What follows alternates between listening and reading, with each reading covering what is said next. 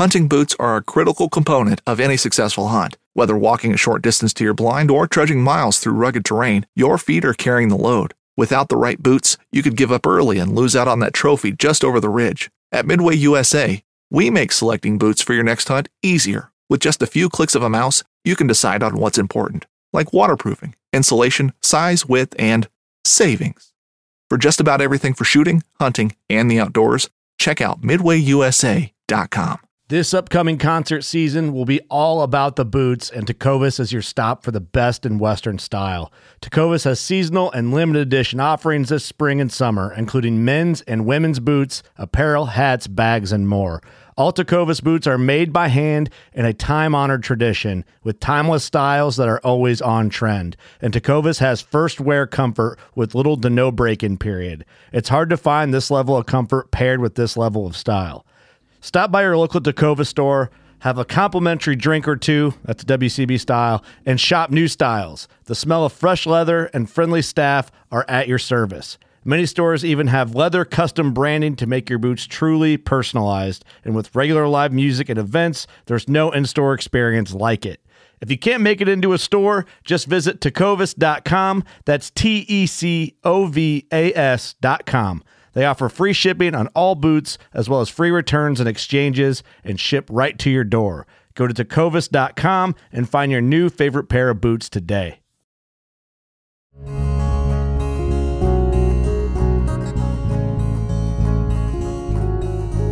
Welcome to the Casting Across Fly Fishing Podcast. I'm Matthew of castingacross.com, where I explore the quarry and culture of fly fishing. Today we're going to talk about that quarry, which happens to be trout, and the culture, which happens to be us as anglers and conservationists that are so interested in them. One kind of trout in particular uh, that's going to start our conversation. It's something that has been in the news a lot lately, and that is the greenback cutthroat trout. The greenback cutthroat. Uh, but before we get into that, I wanted to take a step back and talk about why we care about fish species. Why do we care about fish species? Why is so much made of the difference between rainbow trout and cutthroat trout, of brown trout and brook trout? Why does it matter? If you are new to this, if you if you are just getting into fly fishing, or if you've been fly fishing for a long time and you really don't see the the big deal, which there's people that are like this, and and I, so I don't want you to feel like I'm talking down to anyone. I also don't want you to feel like I am talking about something that's ridiculous. I also want you to talk about think about the fact that I am talking about something that is is not worth having the conversation about because I've talked to people who have the opinion that uh, it really doesn't matter what kind of fish you're catching as long as you're catching a fish and that a lot of, of, of time energy and effort is wasted in talking about fish species.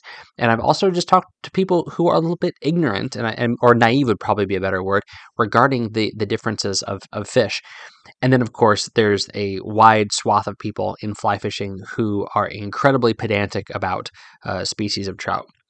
I find myself somewhere in the middle, um, but I probably err towards the side that really uh, appreciates the differences in fish species. So, why is this a big deal?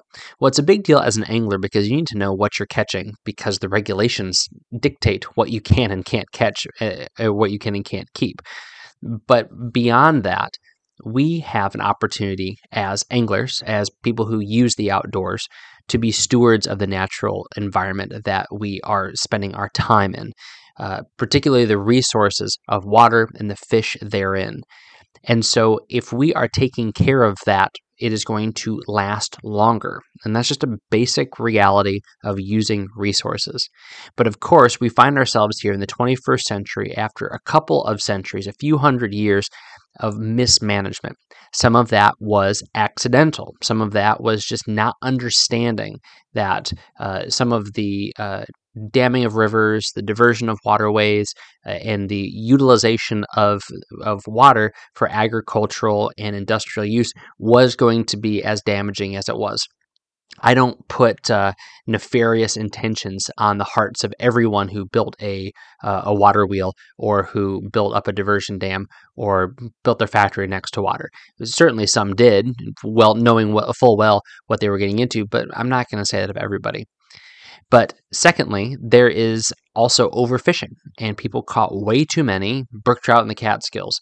Uh, people caught uh, way too many um, uh, fish in, in the Rocky Mountains and then decided, you know what, these fish are getting low, so let's supplement them with uh, more fish. And those fish interbred with those first fish, and now you've lost a, a, a unique population.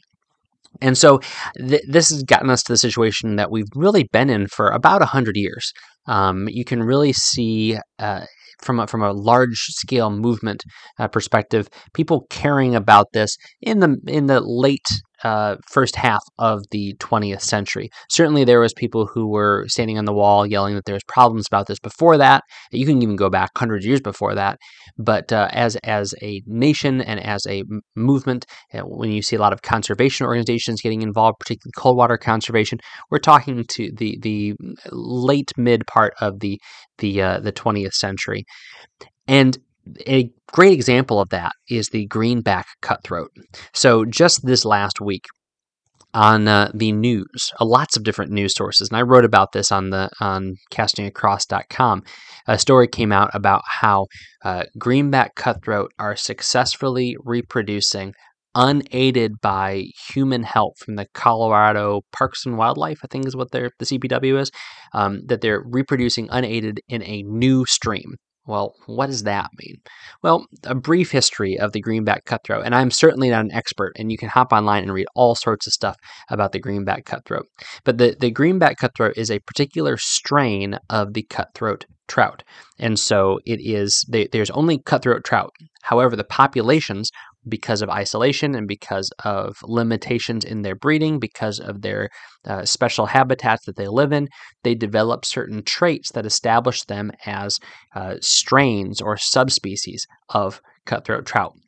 The same is true of brook trout. The same is true to, to, a much lesser degree, but the same is true of brown trout. The same is true of rainbow trout. You see this uh, in in all sorts of other fish and all sorts of other animals. But of course, uh, trout and, and that are which are fish are limited to the water, and because trout have a smaller margin for existence than maybe some other species, you see them uh, forming lots of different substrains and and and, uh, and populations because they are not just limited to water, but they're limited to certain parts of water. So they are able to form these these strains and those subspecies over time.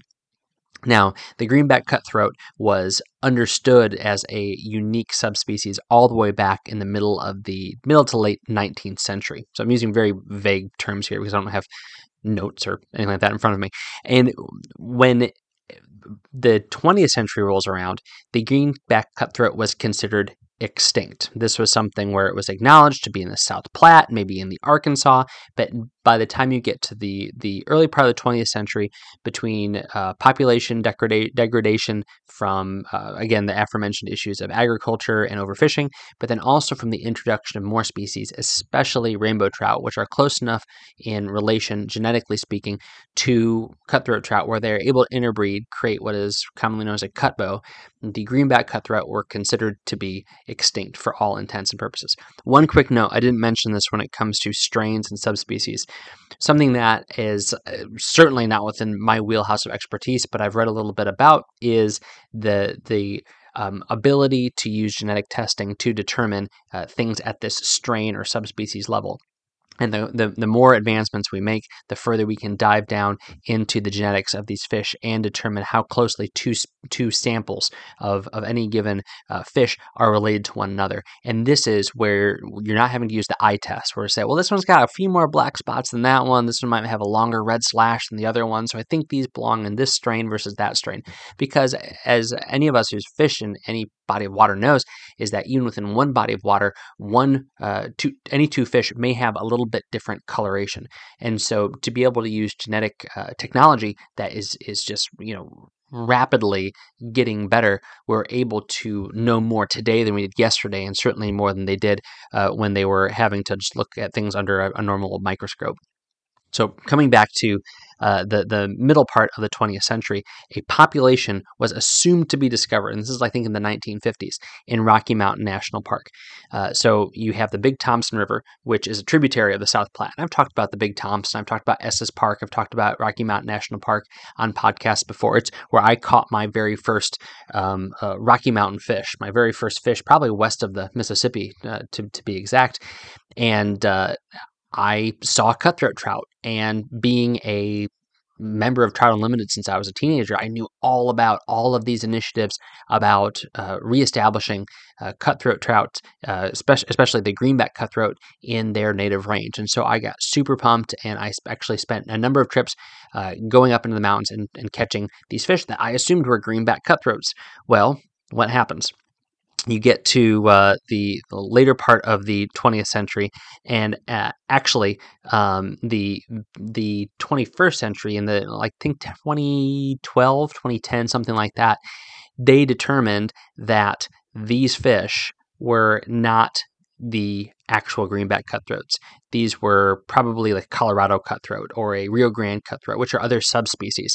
And again, the problem was is that if you look at these two fish, they look virtually identical because you have variation within within each species. However, a population of greenback cutthroat that didn't just pass the eye test, didn't just pass the historical range test, but also passed the genetic test was found in a little tributary of the Arkansas River called Bear Creek. So to talk about that history again, we're talking about fish that existed and thrived, were considered extinct, were quote unquote rediscovered, and then after further evaluation, that rediscovery went from a relatively wide uh, uh, range to a very, very small range. In fact, only one creek, this Bear Creek, a tributary of the Arkansas River. But from those fish, they have since been reintroduced to a couple other streams that would have been in the greenback cutthroat's native range. And as of this week, news came out saying that these populations are now naturally reproducing. So that's kind of the, the, the width and breadth of what's going on with the greenback cutthroat. Why does this matter? How does this what, how does this help your fishing or, or, or how does this impact your fishing? Well, I would say there's a, a few things. First of all, optimism. Have optimism. This is awesome. It's a great story. There's so much awful stuff going on in the world. Eh, you know, you get on regular Twitter and it's just a disaster. You get onto fly fishing Twitter and there's always something that somebody's whining about, and there are oftentimes there are legitimate things to be kind of upset about. But this doom scrolling, this this just everything is awful it's it's not true first and foremost. Secondly, here is an example of something very good happening. This is not saying that we're back to where things were pre colonization or pre uh, impact from man, which I mean, I don't even know where your baseline is for what we're trying to trying to return to. But you're seeing positive steps being done with cooperation between a number of uh, bureaucratic and also volunteer groups to do good work. So have some optimism. Look at this as a good story, some good news, right? Secondly, this ought to make you appreciate the diversity and the discovery that we can have as we look at fly fishing. So, uh, one of the things that I really enjoy is trying to find weird little populations of brook trout. I've talked about this before on the website, where I just really enjoy trying to find tiny streams as close to me as possible or in close to places where I live and work and play where I'm finding small populations of brook trout. I know plenty of places where I can go and catch consistent 14 and 16 uh, uh inch stocked fish. And that's fine. And I'm not I'm not as good as that as I could be. I'm certainly not the best best at catching these fish and that's fun and i enjoy that i'm never going to turn my nose up at catching a 16 inch rainbow here on the east coast at the same time, there's something especially exciting to me about finding those four and six inch brook trout on a stream that doesn't make the regulations book, that it doesn't have special pull offs for anglers.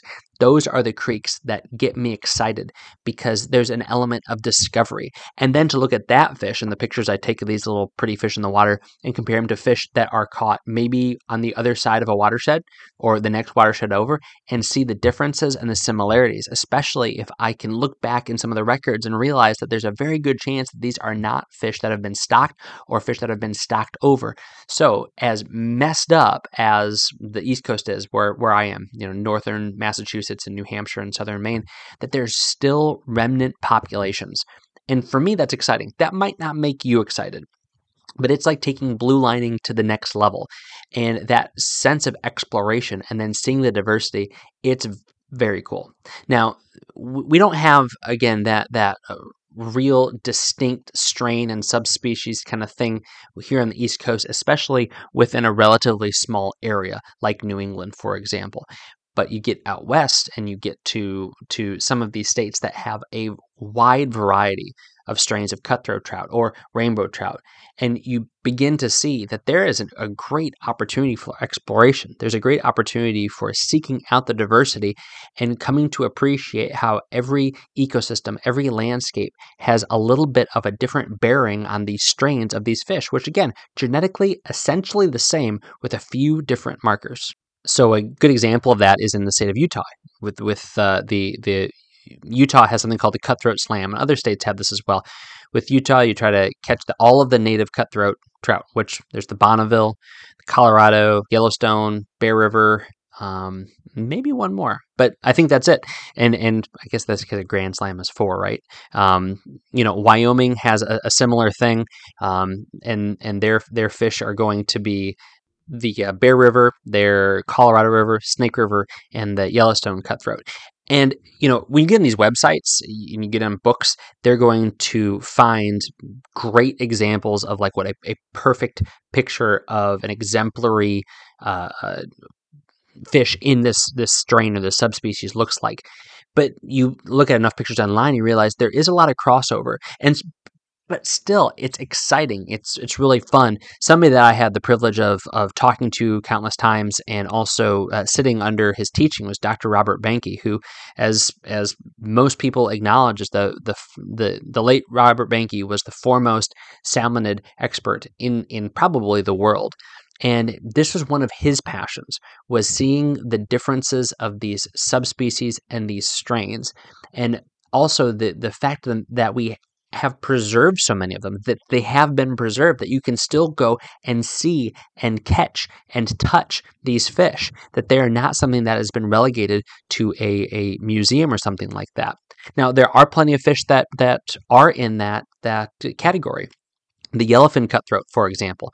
Um, the yellowfin cutthroat uh, existed primarily in the Twin Lakes region of Colorado, but by the early 20th century, there had been rainbow trout that were introduced, and they edged out, not only edged out the yellowfin and uh, effectively had made them extinct, but also they have interbred with the, the greenback cutthroat in, in that Twin Lakes region, which was also a uh, um, part of the uh, Arkansas River uh, drainage. And so, this one introduction of one fish, you know, the fish that they're trying to conserve and, and preserve on the western side of the Rocky Mountains, is doing all sorts of damage on the east side of the Rocky Mountains. But that just gives you an example of one species of trout that we're, we're, we do not think we're getting back. Now, could they clone it? Yeah, absolutely, they could do that. But it's not the same as finding a remnant species high up on a mountainside.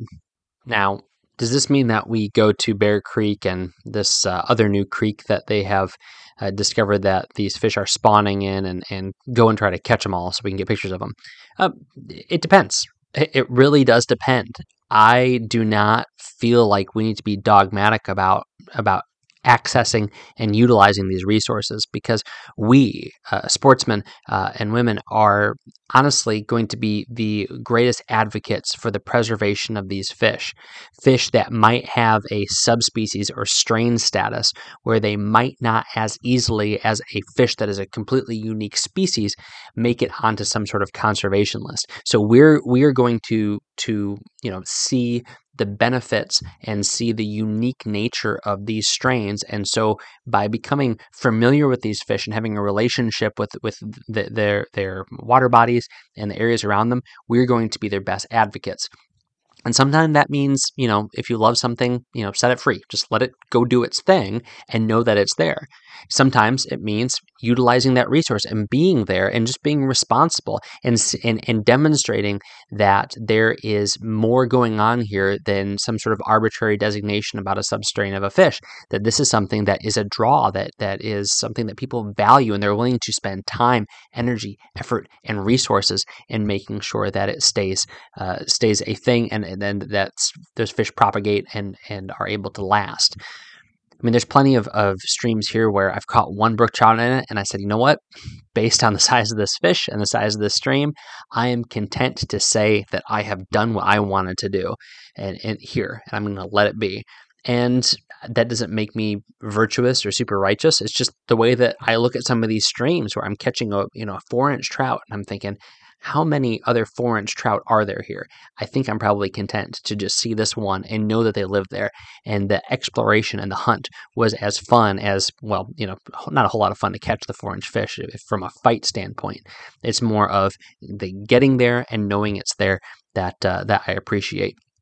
So wherever you live, this is something that you can engage in. Uh, I wrote an article about the sunapee trout uh, a few months ago, and I, I think I called it The Trout You'll Never Catch and it's because the last remaining known population of these fish is in a water body that is uh, barred from people accessing it. So we know those fish are there, but we can't touch them. I mean, certainly the the Maine uh, you know wardens can go touch them and things like that, and we know that they're in there, but it's a little bit different. And so it, it's one of those things too, where how many, how much resources and how much manpower and how many, how much federal funding or state funding do we want to spend on reintroducing a fish into into a water body? That's where you see something like what's happening in Colorado is so special. It's just it was very organic. It was very natural, and there's a lot of um, there's a lot of steam that was able to to make this happen. But these are things that are fun to pay attention to. Again, it's fun to have that optimism, to, to know that we can do these things. But it's also fun to know the history. The history is so that we don't repeat it and get into the same mistakes, but also to understand that there's something special about the fish that you catch if you live on the East Coast in Maine. That's different than the fish that you catch in Georgia. Um, you know, I really treasure some of these South Carolina brook trout that I caught. Um, and it doesn't mean that the uh, the Spring Creek, Pennsylvania brook trout I caught were any less special. They're just very different from one another. And they're the same fish, but they're different fish. Very different lives, very different um, uh, histories. And understanding that is, is a great way to really appreciate catching a fish at a deeper level. So if you're all about just catching trout, then I can appreciate that, but know that there's more there. Um, if you are pedantic about it, then try to share in an articulate and in a compassionate and gracious way why there is more to catching fish than just catching fish uh, to your friends and to those you encounter on the stream. And it's not just about abiding by the regulations, it's about understanding the deeper, richer experience that comes from understanding our resources.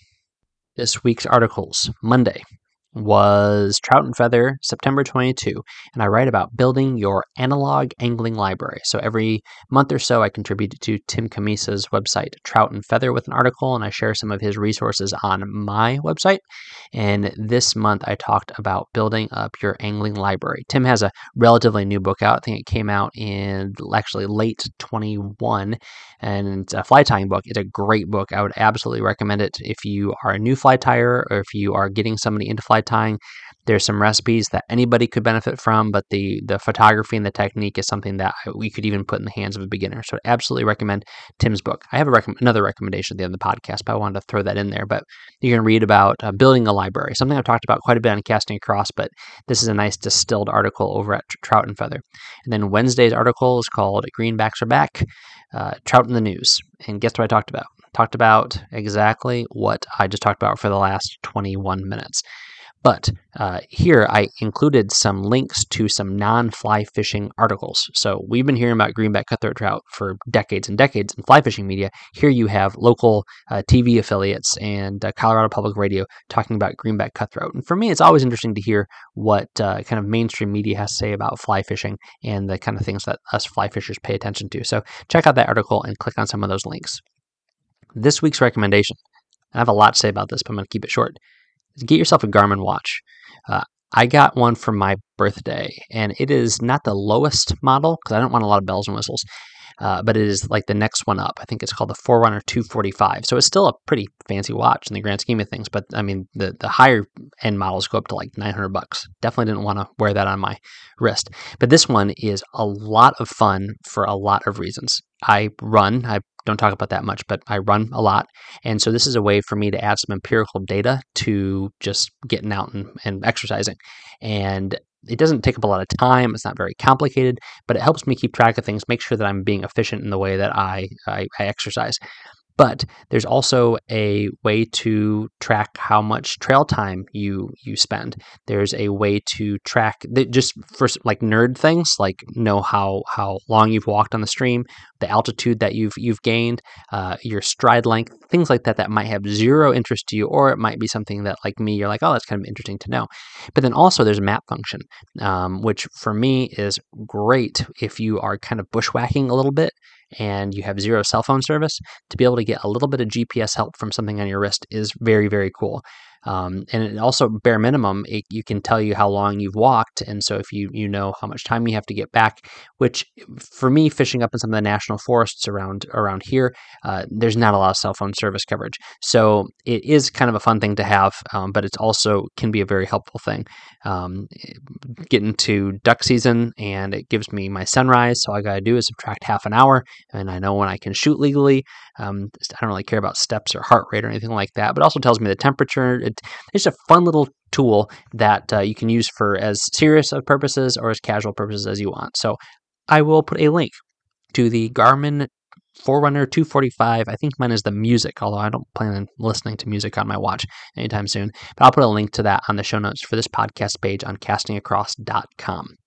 Thanks for listening to the Casting Across Fly Fishing Podcast. Please subscribe to your favorite podcast app and rate the podcast in iTunes. Then head over to castingacross.com for three posts a week on the people, places, and things that go into the pursuit of fish.